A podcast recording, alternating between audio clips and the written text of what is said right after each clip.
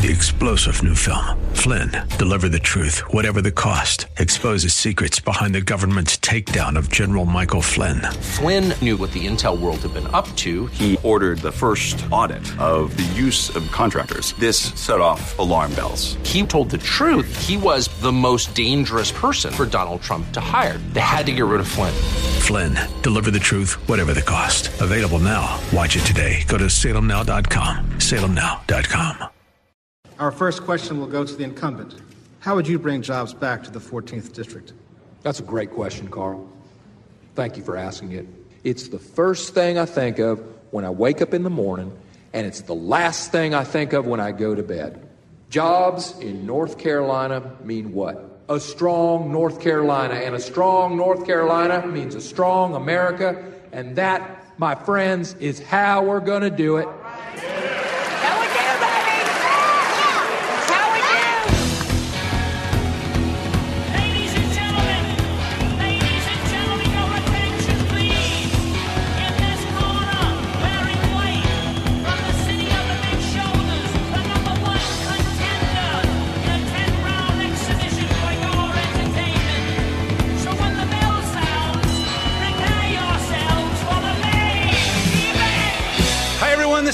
Hoffman, and welcome to the main event, our post post Republican debate show, coming unscripted to you. Uh, we're actually, for those of you that are actually going out to the uh, to the post debate show in Riverside, uh, we're we're actually in the studio recording beforehand. So none of none of the opinions you're going to hear today are based on anything that Larry Elder or Dennis Prager say. We're going to see how how they compare what we saw compared to. Uh, uh, to what everybody else saw. But, but first, we get in before we get into it, and before I introduce my sidekick, let me introduce myself. My name's Ed Hoffman, President, Wholesale Capital Corporation, your local direct mortgage lender located in the city of Moreno Valley.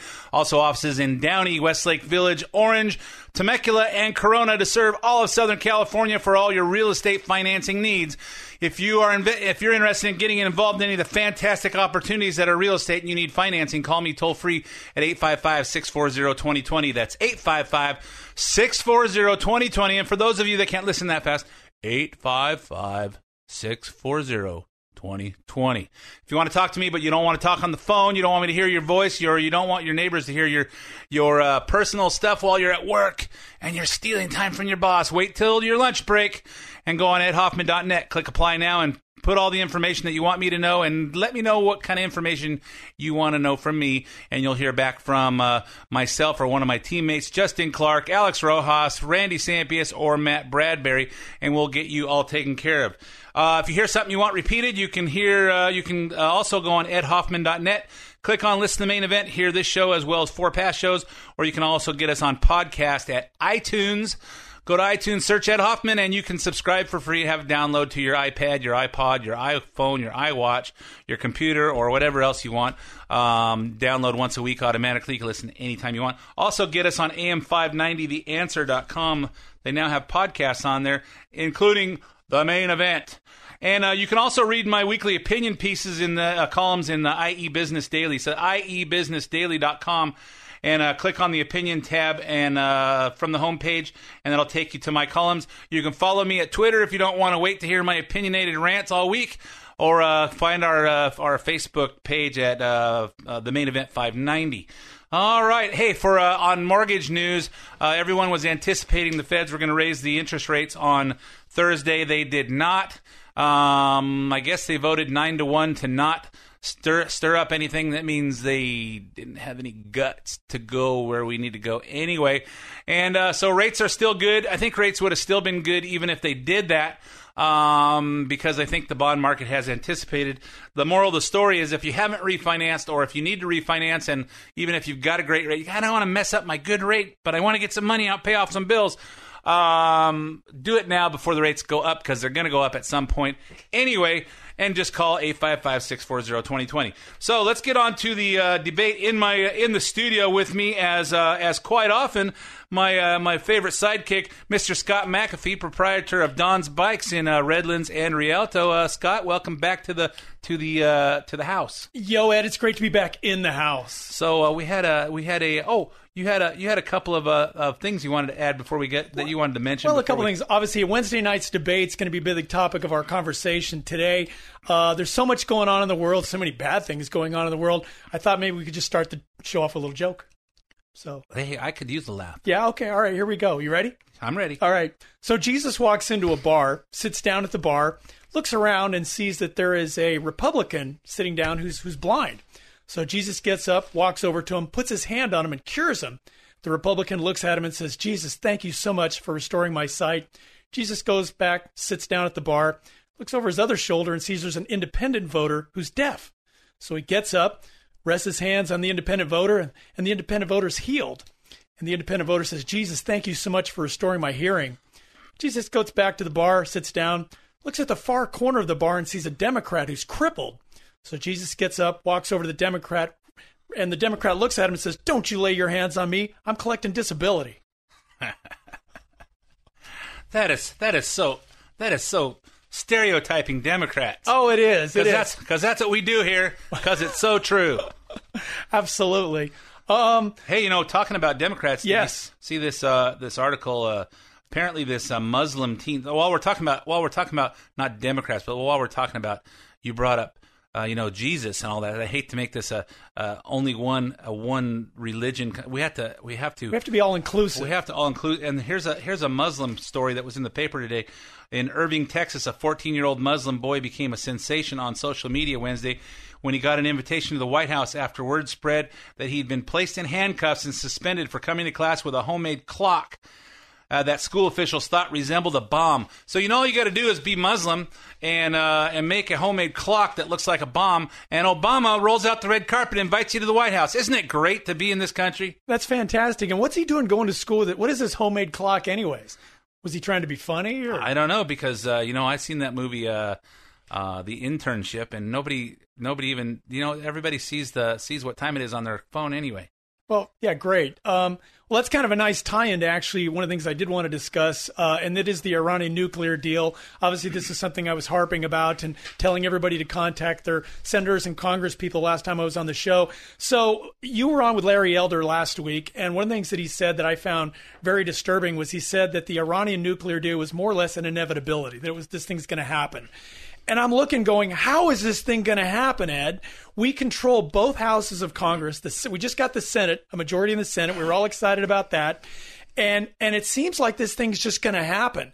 And I'm like, where are the voices on our side? Where the hell is John Boehner, the Speaker of the House? He's a pretty lousy speaker since he is the Speaker of the House, right? Speak, John. What about Mitch McConnell? Where are you, Mitch? Uh, where are all these voices trying to stop this thing? And it's kind of like, well, Scott, you just and look, I'm not saying I- I'm a congressional or a constitutional scholar, but but it seems like yeah, if it was a treaty, we could stop it. But since it's a quote deal, there's not much we can do about it. So we're losing a war of semantics. It, it's kind of like Obamacare uh, going through the Supreme Court. Well, you know, we call it a tax, so therefore it's constitutional, even though the lawyers that were arguing on behalf of the government said it wasn't a tax.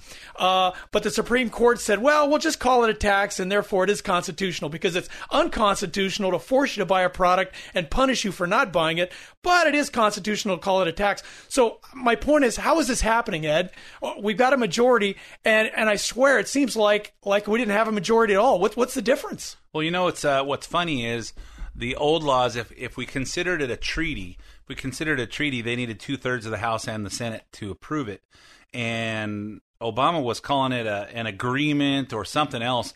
And I think the I think the Republicans thought that by making changing the law so that they had to at least sign off on it, um, that they had to have a majority. They thought they were they were they were bypassing Obama, trying to bypass them instead of standing firm on, hey, when you make an agreement between us and another country, that's a treaty, and the Constitution says two thirds of the Senate, two thirds of the of the of the House has to has to approve it, and they just the guy I think we need I think we need to clean house. I think some of the guys in the in the Congress and Senate are are just too old. Well, you know, and, it may, certainly makes you understand the anger that's fueling the campaign of Donald Trump. I mean, you look at the at people's opinion on this this deal.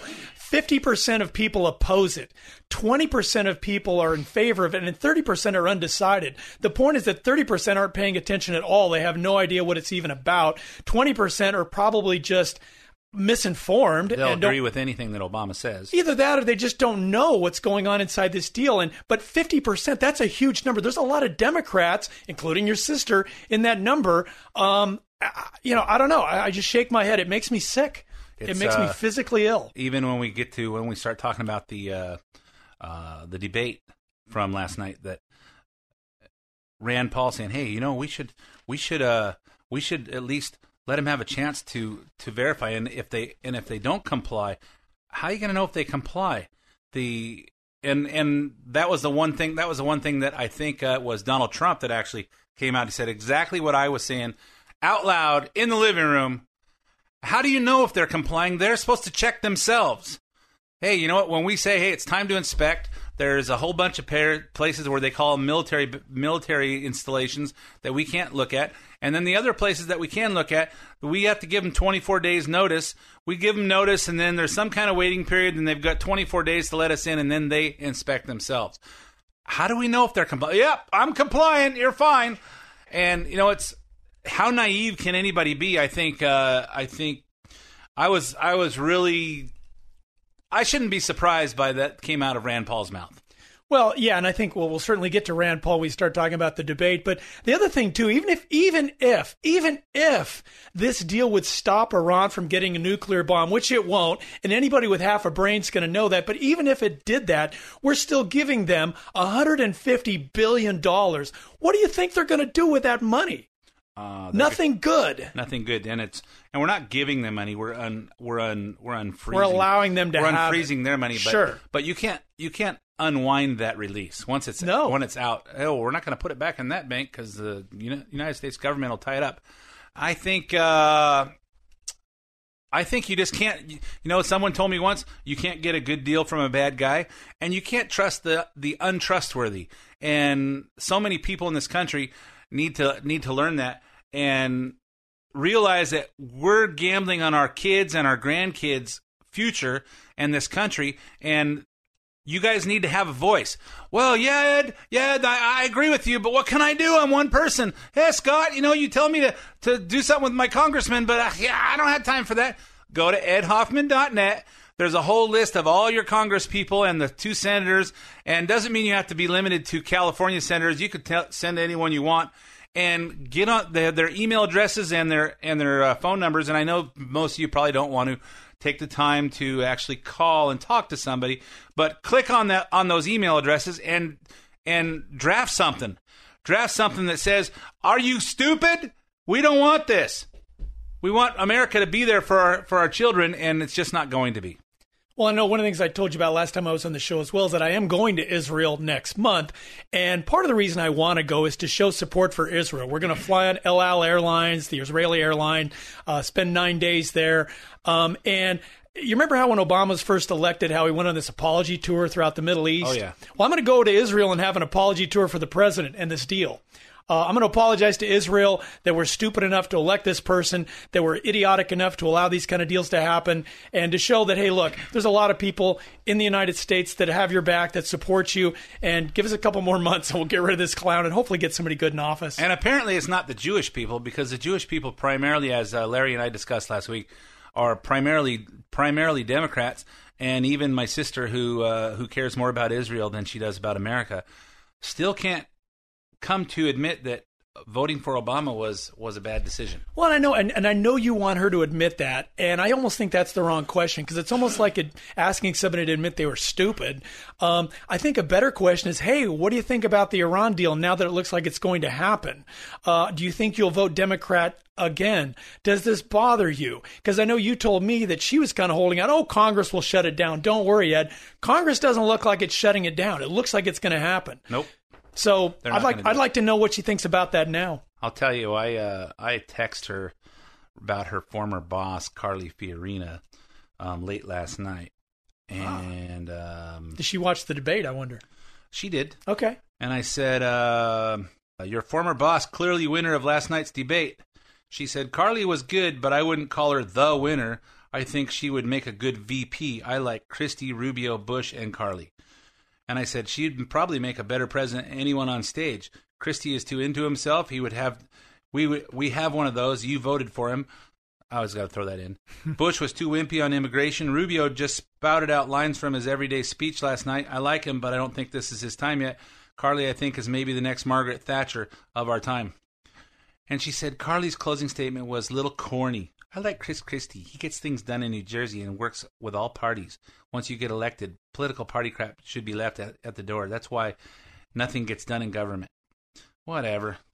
Well, you know the fact It that went on and on, I mean, I, again, I don't. Does that mean your sister will vote Republican? I, I don't know. I know my like- sister will, which is which is a, a which is just absolutely earth shattering to me because she's as hardcore much a Democrat as your sister is. So the fact that there's a few hearts and minds changing is a good thing for us. Uh, that is true, but we've got a long way till November 2016. Yes, we so do. Let, so let's talk about let's talk about the uh, the debate. Absolutely. debate was I think uh, you know it's it was good and I it, it was very good I thought um, amazing to me that the the polls that came out afterwards Newsmax should we go over the polls first or go over what we thought Oh heck, I don't know. I think uh, we are two of the most respected political analysts in the world, so people are probably on the edge of their seat to want to know what we think. yeah that's probably that's probably it because Newsmax and uh, and Drudge had different results than I did Okay, they well- were very cl- they were very close According to their polls, what? they thought uh, Trump won it.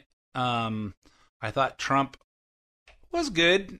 He said some stupid stuff. Mm-hmm. He, he clearly, you know, when they say if you can't dazzle him with brilliance, baffle him with um, BS. Mm-hmm. Um, and it got to that point on Syria, which we'll talk about that line uh, in, a, in a couple of minutes. But Donald Trump on Newsmax, uh, Donald Trump forty six percent, Carly Fiorina twenty point one one, uh, Marco Rubio nine point three. Uh, ben Carson 9.2. I thought Ben Carson missed a great opportunity to to blast himself uh, right up neck and neck with uh, Trump. He wasted it. Cruz, who I won't vote for because he's born in Canada, 5.67. Uh, John Kasich, who's a Democrat, uh, he shouldn't be on there anymore, 3.10. Chris Christie, who's clearly clearly had an agenda of this is the line I'm going to use all night tonight, 2.14. Jeb Bush, 1.45 percent Oh, my just Lord. barely above Rand Paul, who was a he needs to get out of the race. Mike Huckabee, who I thought was great, not a viable candidate in my opinion. Um, just don't think he's the kind of guy we're going to elect. Uh, 1.04 and Scott Walker, who's in my top four now, um, was was one of my top three. Uh, 0.041 percent. Wow, that's pretty awful, actually, for Scott Walker, who is my guy, and we'll get to that certainly in a minute. Should we just take him down the line? Let's take him down the line. All right. Uh, so what we can do is, if we want, we'll take candidate by candidate, talk about the best moments, the worst moments. Start with whoever you want to start. Okay, with. let's start with Donald Trump. Since he is the front runner going into this thing, um, his best moments, um, his comments about birthright citizenship and how that's just nonsense, I thought were really good. And that it was kind of interesting because Rand Paul sort of backed him up on that. Uh, the fact you can walk in, you're pregnant, have a baby, and that baby is automatically a citizen that's due to all these uh, citizenship benefits, etc. Uh, I thought calling himself humble as his uh, uh, Secret Service name is, was hilarious. Um, uh, he had a pretty good point in the vaccinations too, because you know he was saying uh, talking about how vaccinations may be tied into autism, and initially some of the doctors were like, "Well, there's no research to demonstrate that," but then on the same breath, Ben Carson talked about how pediatricians are actually scaling back on vaccinations, giving them less dosages over a longer period of time, which kind of tells you that Trump's was right. it was exactly it was a that was a lucky lucky shot in the dark. Hey, it still worked for him. You know. I spoke at the I spoke at the uh, Tea Party in uh, Banning, Beaumont, Cherry Valley last week, Hmm. and uh, w- as I talked about the different candidates, one one lady goes, "But Ben Carson wants to vaccinate everybody." I go, "Yeah, so." I'm saying you're gonna you're gonna that's make funny. a decision After all this, based, that's what you walk away with. based on no there was a whole bunch of other stuff too Oh, okay. um but the uh but wait based on vaccinations reminds me of my what my sister said. She's not going to vote she's going to vote for obama versus romney because my your guy doesn't want women's right doesn't want to let, have women have rights. Uh hello? You're going to base the president of the united states based on whether they're for giving people free birth control instead of having them pay nine dollars a month to get it or uh, you know, going someplace where they give it for free anyway. What did you like about Donald Trump, Ed? Um, Donald Trump, I liked he was strong. Okay. I like I liked his his line with on uh, on Rand Paul. Play that play his play his opening or his first question. His first question when he talked about uh, what makes him a uh, candidate, a viable candidate, and then uh, went to.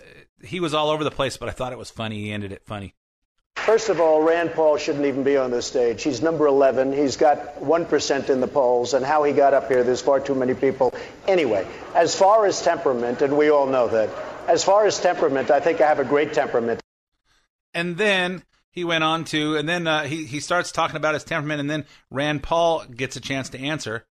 I kind of have to laugh when I think, uh, hmm, sounds like a non sequitur. He was asked whether or not he would be capable and it would be in good hands to be in charge of the nuclear weapons, and all of a sudden there's a sideways attack at me. I think that really goes to really the judgment. Do we want someone with that kind of character, that kind of careless language to be negotiating with Putin? Do we want someone like that to be negotiating with Iran? I think really there's a sophomore quality that is entertaining about Mr. Trump. But I am worried. I'm very concerned about him, having him in charge of the nuclear weapons because I think his response, his, his visceral response to attack people on their appearance, short, tall, fat, ugly, my goodness, that happened in junior high. Are we not way above that? Would we not all be worried to have someone like that in charge of the nuclear arsenal? Mr. Trump. I never attacked him on his look, and believe me, there's plenty of subject matter right there. That I can tell you. I was driving home from the office to try to get there as fast as I could. I'm listening on the radio, and I was laughing out loud. I just I couldn't believe because you know every time that Don and I are watching it, she's going, "What is that on top of his head? Is he got a is he got a poodle? Is he got his poodle sitting on top of his head? There's a critter up there. There's something." I, I know, and but I gotta say, I still think, as much as my son thought it was pretty funny, I thought it was a little juvenile. Uh, I mean, there is a certain level of respect that goes along with the presidency, a certain air of distinction, and it's kind of like, really, this does sound kind of elementary school to me. Yeah, but you know, Sorry. I'm a little juvenile sometimes Well, me too. because I like to have fun and do that kind of stuff. And All every right. now and then, it's fun to laugh a little bit. All right. and it was funny. Worst moments about Trump, uh, telling Carly Fiorina she's a beautiful woman. That was so insincere. And it followed up on what I think is Trump's stupidest statement ever, uh, bashing Carly Fiorina about her face. Uh, and is this the face you want uh, uh, representing our country as the president? Obviously, that was a reference to her looks. Uh, for one thing, it's not true. I think she's actually an attractive woman. But then again, I think any woman that bashes the liberal Democrat left is kind of sexy to begin with. Exactly. You should hear my wife. There you go. Yeah, she's a. I keep her I keep her under wraps so she doesn't do that in public, or else right. I'm gonna have to fight the guys off because she's sexy as hell when she does that. Nice. So, but the uh, but you know what? That's Or- the one thing about Trump is he's a smart guy, and you know him and him and Ben Carson both subscribe to the I'm smart enough. I don't really need to know everything. Um, I don't need to know everything now, but I'll figure it out, and I'll surround myself with smart people, which I which I don't have a problem with but having a little bit of background in some of this stuff is where Carly Fiorina shines so much. And but you know, there's some things that Trump just isn't used to having to be to think about. I mean, I know there's some things that come out of my mouth in, in normal language during the day as I'm as I'm working and fighting the fight to get people's loans done. And I know when I'm sitting in the studio with the microphone in front of me, I just don't say certain words. And uh, Trump just isn't conscious of that. Either that or he either that or he's joking around with the with the with the enemy, as they say in uh, Almost Famous. And when he's doing the Rolling Stone interview, and he says stuff not realizing they're actually going to print it. But um, let's play. Uh, let's play the part where Carly re- reacts to that, and then Trump comes back and says the line. You know, it's interesting to me. Mr. Trump said that he heard Mr. Bush very clearly and what Mr. Bush said. I think women all over this country heard very clearly what Mr. Trump said. Nailed him. Na- nailed it, and she was totally just just shut up, just don't say anything. There's no way you're going to come back to do it the classy way. And then Trump responded. I think she's got a beautiful face, and I think she's a beautiful woman. Yeah, that's that's not what you said in Rolling Stone, there, Donald. And did you see the look of fear in his face when he said that? Yeah, she's like, yeah, right. Yeah. I thought I thought she handled that awesome. Yep. And Trump just looked looked stupid. The biggest part that I had problem with with Trump was they went into they talked about Syria. Hugh Hewitt had asked about going into Syria, and when Syria crossed the the in, the uh, the quasi line in the sand, Mhm. and and understand that Obama said, "Hey, if you use chemical weapons on your people, that's the line in the sand. If you cross that, we're coming to get you." And then then Assad uses chemical weapons on his on his uh, on his people, and we did nothing. And so they're they're talking about if he if he crossed the line in the sand, should he have done something? And there are three senators to your right that said that said uh, that stopped Obama from doing it. And uh, you know, what was your opinion?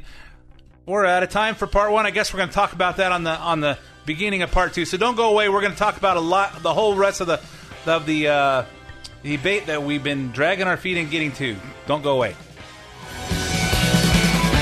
And welcome back to part two the main event. My name is Ed Hoffman, President, Wholesale Capital Corporation, your local direct mortgage lender. If you hear something that sounds like common sense on this show and you need mortgage financing, uh, talk to somebody who thinks like you do. 855 640 2020. That's 855 640 2020 or go to edhoffman.net. We're talking about the debate from Wednesday night. I'm here with uh, Scott McAfee of Don's Bikes. We were just talking about Trump's stupidest moment when he's talking about Syria. Let's hear it. Two years ago, President Obama drew a red line that the Syrian dictator Bashar Assad crossed. President Obama threatened to strike. He did not. His knees buckled.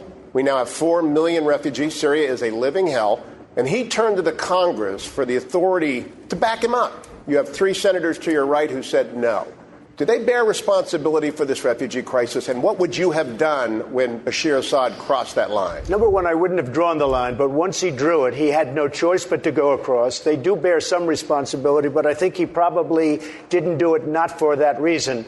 Somehow he just doesn't have courage. There's something missing from our president. Had he crossed the line and really gone in with force and done something uh, to Assad, if he if he had gone in you with tremendous force, you wouldn't have millions of people displaced How all much over the world. responsibility, Mr. Trump, did the senators hold? I think they had a responsibility, absolutely. I think we have three of You- them here. Senator Rubio? I think they Yeah. had a responsibility. Yes. Let me tell you, I have. Let me tell you we have zero responsibility. Because let's remember what the president said.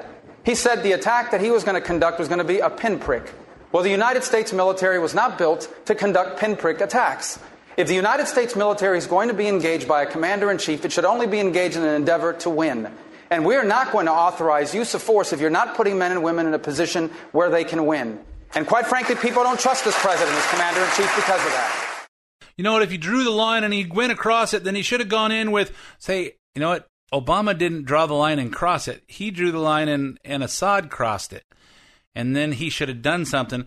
It, sounded it sounded like oh, Trump wasn't really sure what he was talking about. exactly. and was just talking fast and talking about being strong and our you know it's it's always it's always easy to say say hey all you got if you want to get if you want to if you want if you don't know what to say talk about how how weak our president is Right, exactly. You can always fall back on that one. Should we move on to Yes, next let's one? move on. Jeb. Um, I thought Jeb was boring and kind of scripted. he looked Um, nervous Yeah, um, you know, and I, I, I question the fact. I know he's been so high on the polls, and I'm looking, going, okay, who out there actually thinks this is the best guy on that stage with all that talent up there? I don't really get it. Uh, in all fairness, though, his best moment I thought was when uh, he mentioned his brother and how his brother kept us safe. I thought that was a pretty good moment. That was a great moment. Okay, so let's go on. So Okay. Je- Jeb was Jeb was uh, number two in the was number two in the polls for a long time. Was number one in the polls for a long time. But I thought he I thought he looked uh, weak, nervous, um, not very presidential. Um, he talked about being steady, and uh, I just I just was not inspired. Okay. Uh, I think his worst moment was uh, when he got into that, inter- that exchange with uh, Ted Cruz about Justice Roberts. Uh, he said he thought he'd been doing a great job. Uh, Justice Roberts has probably made the worst judicial decision in history by allowing Obamacare to go through. So saying Justice Roberts was doing a great job, I don't know what he's talking about. I think even George Bush would acknowledge that that Supreme Court nomination was a mistake. You know, when he did Obamacare, he made a comment at the end of at the end of his uh, his narrative saying that this is something that shouldn't be taken up with the court, should be taken care of at the ballot box, thinking that that was right before the reelection that we were just going to vote in Romney, and I think that was a I think that was a cop out, and I think Robert should have said should have not said, "Hey, I'm gonna I'm gonna try and be politically correct, and I'm gonna say something and let the voters fix this instead of us, and let have me be the bad guy." I don't I don't I think that was wimpy. Well, he fixed it good, didn't he? Uh, the other thing we learned was that Jeb Bush is a pothead. Uh, let's move on to Marco Rubio. Marco Rubio. Uh, best. He was great on Russia. He was great on Iran. He was great on climate change. Uh, we're not going to make it harder for Americans to, to earn a living for nothing. Uh, I thought he was great on gun control, uh, saying that criminals ignore the laws. Duh. That's why they're criminals. Uh, he was great when he said that we give more respect to the Ayatollah than the Prime Minister of Israel. Uh, there was no bad moments for Marco Rubio, in my opinion. Your your take? I thought Marco Rubio was spouting off the same lines that he says at every campaign stop. He sounded to me he sounded scripted. He sounded like, "Hey, this is the speech I give all the time." Um, sounded kind of like his uh, his his speech when he announced. Um, I was waiting for him to say, "Our uh, our enemies aren't scared, don't fear us, and our allies uh, don't trust us." I was waiting for him to say that because he says it all the time. Um, I was, you know, you know, I like Marco Rubio. I just don't think this is his time. Okay, and maybe not. Uh, maybe he's our vice presidential guy. I think that's a great role for him. Uh, Ted Cruz. Ted Cruz, born in Canada. He's, he's born in Canada. I'm not supporting him.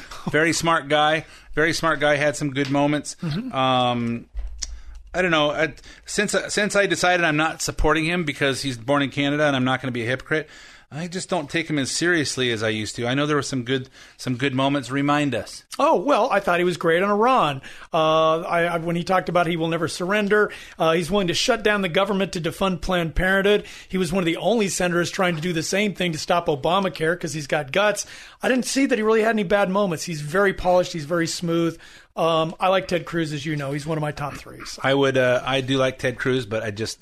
I'm just. You know, we've got so much talent there. If he was the only guy that we had. Mm-hmm. if he was, you know, if, if we were the Democrats and we had Hillary or Bernie Sanders or or Joe Biden or Ted Cruz, right? I would probably be a hypocrite and uh, and say that's all right. He was born in Canada. You know, hey, we're going to get some payback for Obama. But we got a lot of talent there, and I don't think we have to go to. And you know, for as long as I'm alive, and uh, almost 54 years, um, you had to be born in the United States to be president, and no one can tell me where. Well, you know, that's not how it is. Then what were we talking about eight years ago? All right, fair enough. Uh, Mike Huckabee, uh, I thought was one of the best speakers up there. If there was a best speaker award, just in terms of delivery and speaking ability, uh, he was great. He's Uh, always a, he's always a good speaker. He's a preacher. Yep. and you know he's a TV show guy after that, and and I like Mike Huckabee, but I don't think he's ever going to be president. He had some great great lines. Do we have any clips from Mike Huckabee? I have a different idea. I think we ought to get rid of all the taxes on people who produce. Why should we penalize productivity? And it's why I'm an unabashed supporter of the fair tax, which would be a tax on our consumption rather than a tax on our productivity. In other words, you're not going to tax anybody for what they earn, whether it's a worker who's working by the hour or whether it's a hedge fund manager. If they can produce something and bring capital and labor to create jobs, we need some jobs. And I think the fair tax makes more sense. I completely agree. I 100% agree as well. That was one of the highlights I had. Get rid of the IRS. Yep.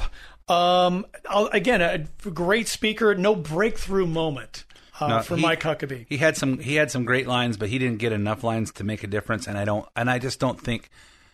I think he's like Rick Santorum. Hey, you Mhm. know what? Nice guy, but you're not going to be president. Sorry. There's only only one. There's only there's only been 44 people in the in our in in 237 years or 239 years. So the fact that you're not going to be president, don't feel too bad. Exactly. I think there may be some other role for this guy to fulfill in our country's future. At least I hope so, because I like him. Uh, John Kasich, governor of Ohio. He needs to go home. Okay, I agree. He's a he's a Democrat. Well, you know what? if I was watching on TV and saw this fighting, I would turn the channel. He's a he's go home. I think my biggest problem with him was he was talking about the Iran deal and defending it as saying that, well, we can always slap the sanctions on them later if we find they're violating the rules. That's just not going to happen. People are people are angry. Yep. We want somebody who's angry that's going to do something, not going to go, well, there's always a solution. Let's just, why don't we all just get along? We've been trying to get along. The Democrats have been destroying our country for eight years, and we need someone who's going to make some bold, fast, stern difference. And you know, we've got the Senate, we've got the House. Let's assume we're going to keep them. Um, let's make let's take advantage of that and turn around this country while we have the chance. Yep, and he, and he's got a lot of political experience, but I think people are looking for something kind of new and fresh. Uh, Rand Paul. Rand Paul, he needs to go home. Okay. He needs he you know it his he's he's an isolationist. Yep. He doesn't think we should do anything. Let it let it let Syria and ISIS fight each other and you know then we can go in up and mop mop the mess up. I don't think that's working. Well, you know, the the good things about Rand Paul, uh, no payroll tax, a flat tax. I'm in favor of all that. Uh, again, he wouldn't scrap the Iran deal. Didn't like that. What's awful about Rand Paul is that he's a libertarian, just like his dad. You know, that's the good thing about Rand Paul is he's a libertarian because economically libertarians are the, the eh, for domestically libertarians are the are the most conservative you can get. Hey, protect our borders and enforce the laws and leave us the hell alone for everything else. Well, and, and I agree. And I think that when you talk to a libertarian, you're going to agree with them on 80% of the issues. And then all of a sudden, if you talk to them long enough, you're like, wait a minute, what you just said doesn't make any sense. For example, well, we don't really have the authority to go in and kill Osama bin Laden because that's going into a sovereign country without authority. And I'm like, yeah, you might be right, but we're going to go in there and kill him anyways. I thought I thought there's no rules in love and war. Well, I, yeah, I, I guess not. And and also, uh, But you know, immigration is an act of love. Yeah, well, and I- illegal immigration is an act of well, love. that's what Jeb said. Um, uh, talking about pot, uh, you know, hey, there's a real uh, racial outcome of the war on drugs. I thought his answers on legalizing marijuana were lame, and that just goes along with that he- then he- libertarian stuff. Then he threw then he threw Jeb under the bus. Yes. Now now Barbara Bush is going to be so disappointed in She Jeb. will. She will. Maybe Jeb needs to smoke more pot or something. else. I don't know. Anyways, uh, Chris Christie. Chris Christie had an agenda. Yeah, I thought he did good overall. Um, I mean, the thing I liked about him when he said, as a prosecutor, he would prosecute Hillary Clinton on stage. I like that, uh, and I'm sure he probably would if he was going to be in that position, which he won't be. But he was pretty solid on most issues. I thought he had a great introduction, uh, having them put the cameras on the people. Uh, this election's about you. I thought Yeah. that was really good. Do you have that opening, Dan? Hi, my name is Chris Christie, and I'd like you to take the camera off me and put it on the audience. Because I'd like to ask all of you how many of you raise your hand believe that in today's Barack Obama America, your children will have a better life than you've had? You see, that's why I'm running for president. Because leadership is not about me, it's about our country. And what we talk about tonight is not about us, it's about the people in the audience tonight. Because in seven short years, this president has stripped away their trust and their faith and their belief that the next generation will have a better life. He's stolen that from us, and when I'm president, I'm going to take it back. Yeah, well, I think, I think I think that was his theme. Do you have the Do you have the clip where he says, "Hey, uh, uh, Trump and uh, Fiorina, quit talking about you guys and how successful you are. We're talking about the middle class." Dan will come back with that in a second. But you know, I, I thought his his his theme is like, "Hey, I'm going to talk. You know, I'm going to talk about." It's all about you guys. It's all about you guys. That was his theme. You know, it doesn't come across as being real, as unscripted, as you know. When I when I hear Trump talk, Trump talks from his from his heart. He just says what's on his mind. Sometimes he sometimes he says stupid stuff, but it's coming out of what you know. He's didn't. Nobody wrote that for him. When I listen to Carly Fiorina, she believes it. Chris Christie to me, just like Rubio, was scripted. He they practiced what they were going to say, and they were looking for opportunities to say it.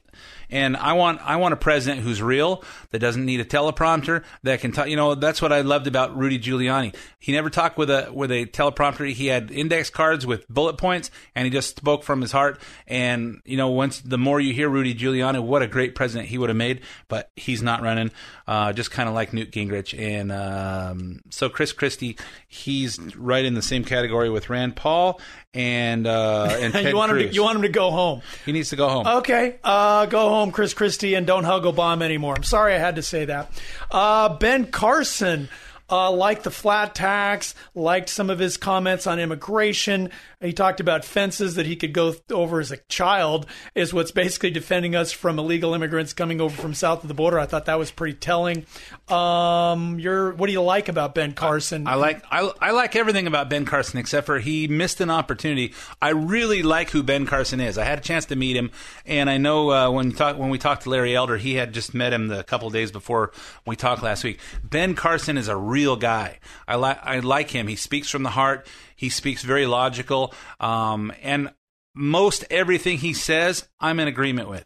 Um, I don't like that he was he missed the opportunity to inspire somebody last night and and get mad. You know, I, I was you know I was I was told, hey, you know, if you can't if you can't get excited, happy, get excited, mad, and otherwise you can't do anything. You're not going to accomplish anything if you're not if you're not excited, positive or negative. Nothing's going to happen.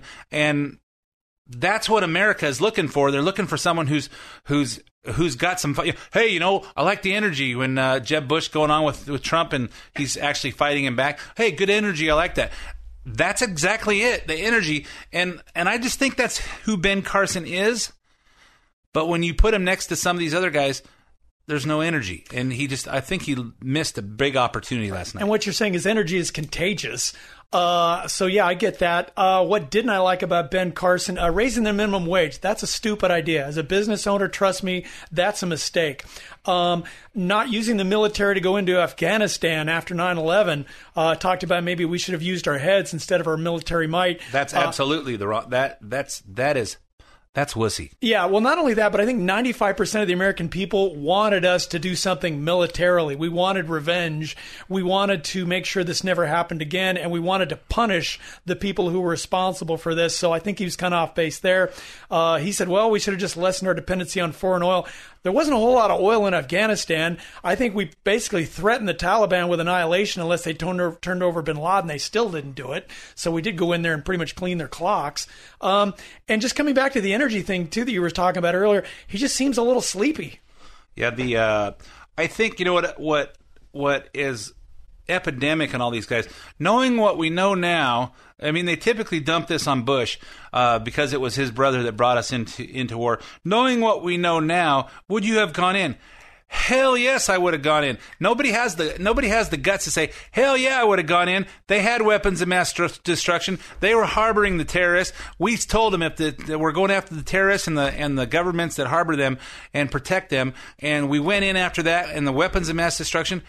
New York Times even published it. We found them in 2014. We didn't find them back then before we uh, came before we were the the war was over. I think that was on page 35 of the New York Times, wasn't it, Ed? And but but all those guys on stage know it, but nobody has the guts to say it because I guess the American voter is stupid, and we don't want to say something that they won't understand. Well, exactly. All right. I just um, as soon just tell the truth. Yep, yep. Uh, Scott Walker. Um, Limp. Look, I like Scott Walker. He's my guy. Uh, why? Because he has the, the biggest, best track record of anybody on that stage in terms of actually fighting against the political left with all of its money and all of its might and winning. Nobody else has that track record. I'll admit in the debate, yeah, I wasn't that strong. Um, I thought he was good at articulating his record. He was Uh, limp. All right, all right. Uh, minimum wage hike was a lame idea. I'm right with him on that. He says he has a plan to repeal Obamacare. I like that. Uh, the fact he said Obama has made us unsafe. Uh, the bad, uh, he had the least amount of time of anybody up there. So that That's because he's limp. you know what? The the people who wanted it got it. all right because they, had to fight for it. They had to fight for it, and and I love Scott Walker. I love what he did in Wisconsin. I think he's I think he's got a tremendous track record. Um, I just, you know what, um, Trump was Trump was was thrown out thrown out numbers that nobody knows where where Trump got them. You're losing two billion dollars a year at your state. I don't know if that's true. Last I heard, they had a surplus over there because he turned the whole state around and and really turned the state around by by fighting the uh, public, the the government unions, and did a tremendous job. And and quite frankly, we should do that in California. We should do it in every state. If it works in Wisconsin, work in the country, and and watch the wasted money go away and watch this country get financially s- stable again.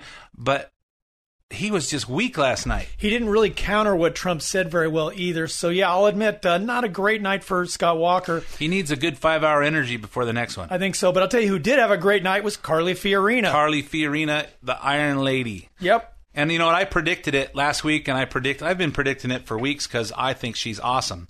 Um, I just don't know that I want a woman for president, but she, I have see everywhere I've seen her speak and everything on TV. She's never off. She doesn't miss a beat. She's never off. And also, she controls the message because I've seen her interviewed by hostile media. She's very good at, at not getting uh, trapped into some kind of gotcha question. Um, the good, uh, she had the most powerful line of the whole night. Uh, do we have that line from let's- Carly Fiorina? This is the most moving, the most moving part of the whole. If you know, if you didn't, if you didn't feel on this, check your pulse. Anna, I'd like to link these two issues, both of which are incredibly important Iran and Planned Parenthood. One has something to do with the defense of the security of this nation, the other has something to do with the defense of the character of this nation. You have not heard a plan about Iran from any politician up here. Here's my plan. On day one in the Oval Office, I will make two phone calls. The first to my good friend Bibi Netanyahu to reassure him we will stand with the state of Israel. The second to the supreme leader to tell him that unless and until he opens every military and every nuclear facility to real anytime, anywhere inspections by our people, not his, we, the United States of America, will make it as difficult as possible to move money around the global financial system. We can do that. We don't need anyone's cooperation to do it. And every ally and every adversary we have in this world will know that the United States of America is back in the leadership business, which is how we must stand with our allies. As regards Planned Parenthood, anyone who has watched this videotape, I dare Hillary Clinton, Barack Obama to watch these tapes. Watch a fully formed fetus on the table, its heart beating, its legs kicking.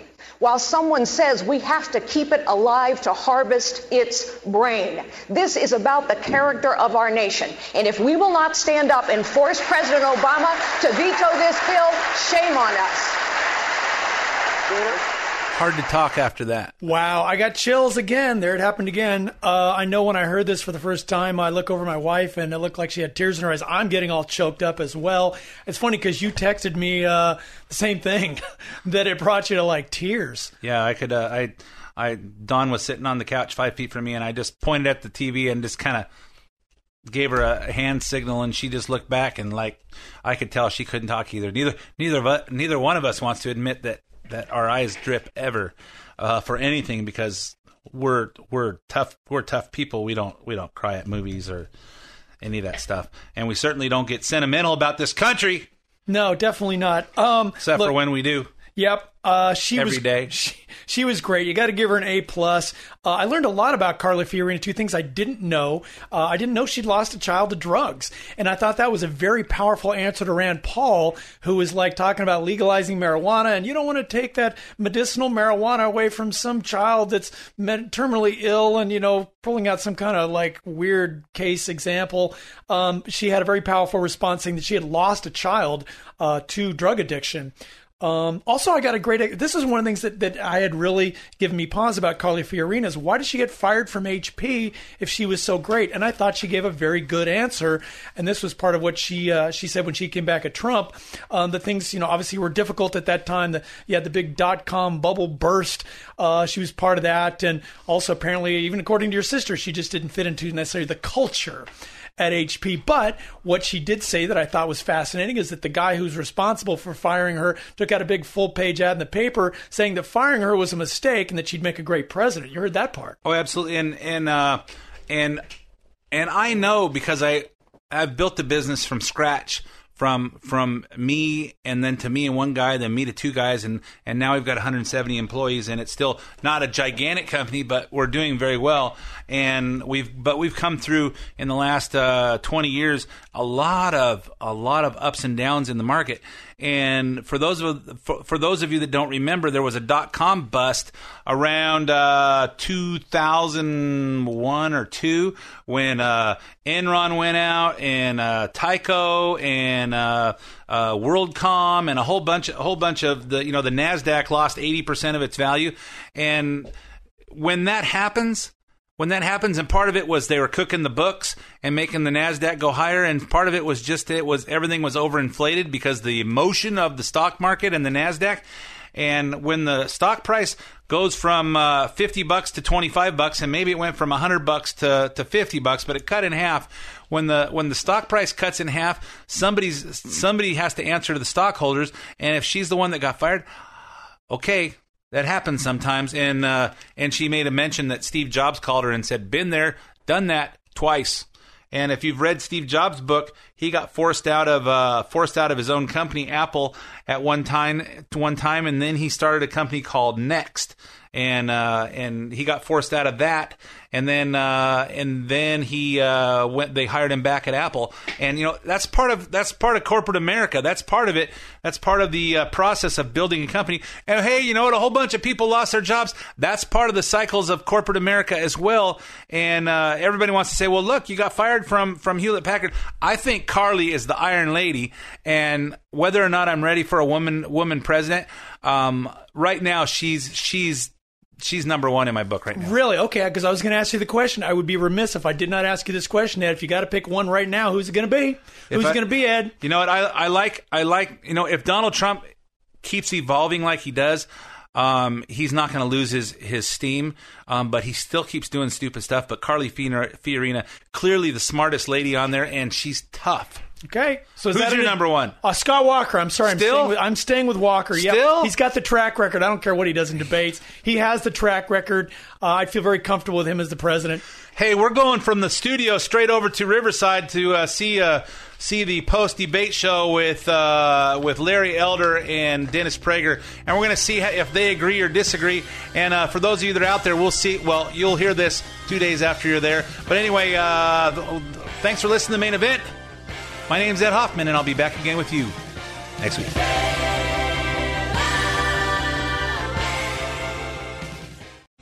Three star general Michael J. Flynn, head of the Pentagon Intelligence Agency, knew all the government's dirty secrets. He was one of the most respected generals in the military. Flynn knew what the intel world had been up to. He understood its funding. He ordered the first audit of the use of contractors. This set off alarm bells.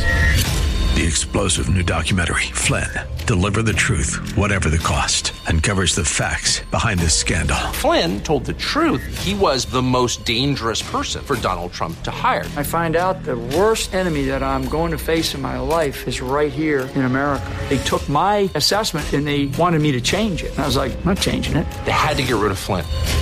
With in depth interviews, archival footage, and never before seen personal records of the man behind the headlines. I just felt like I was drowning. Flynn, Deliver the Truth, Whatever the Cost. Available now. Watch it today. Go to salemnow.com. Salemnow.com.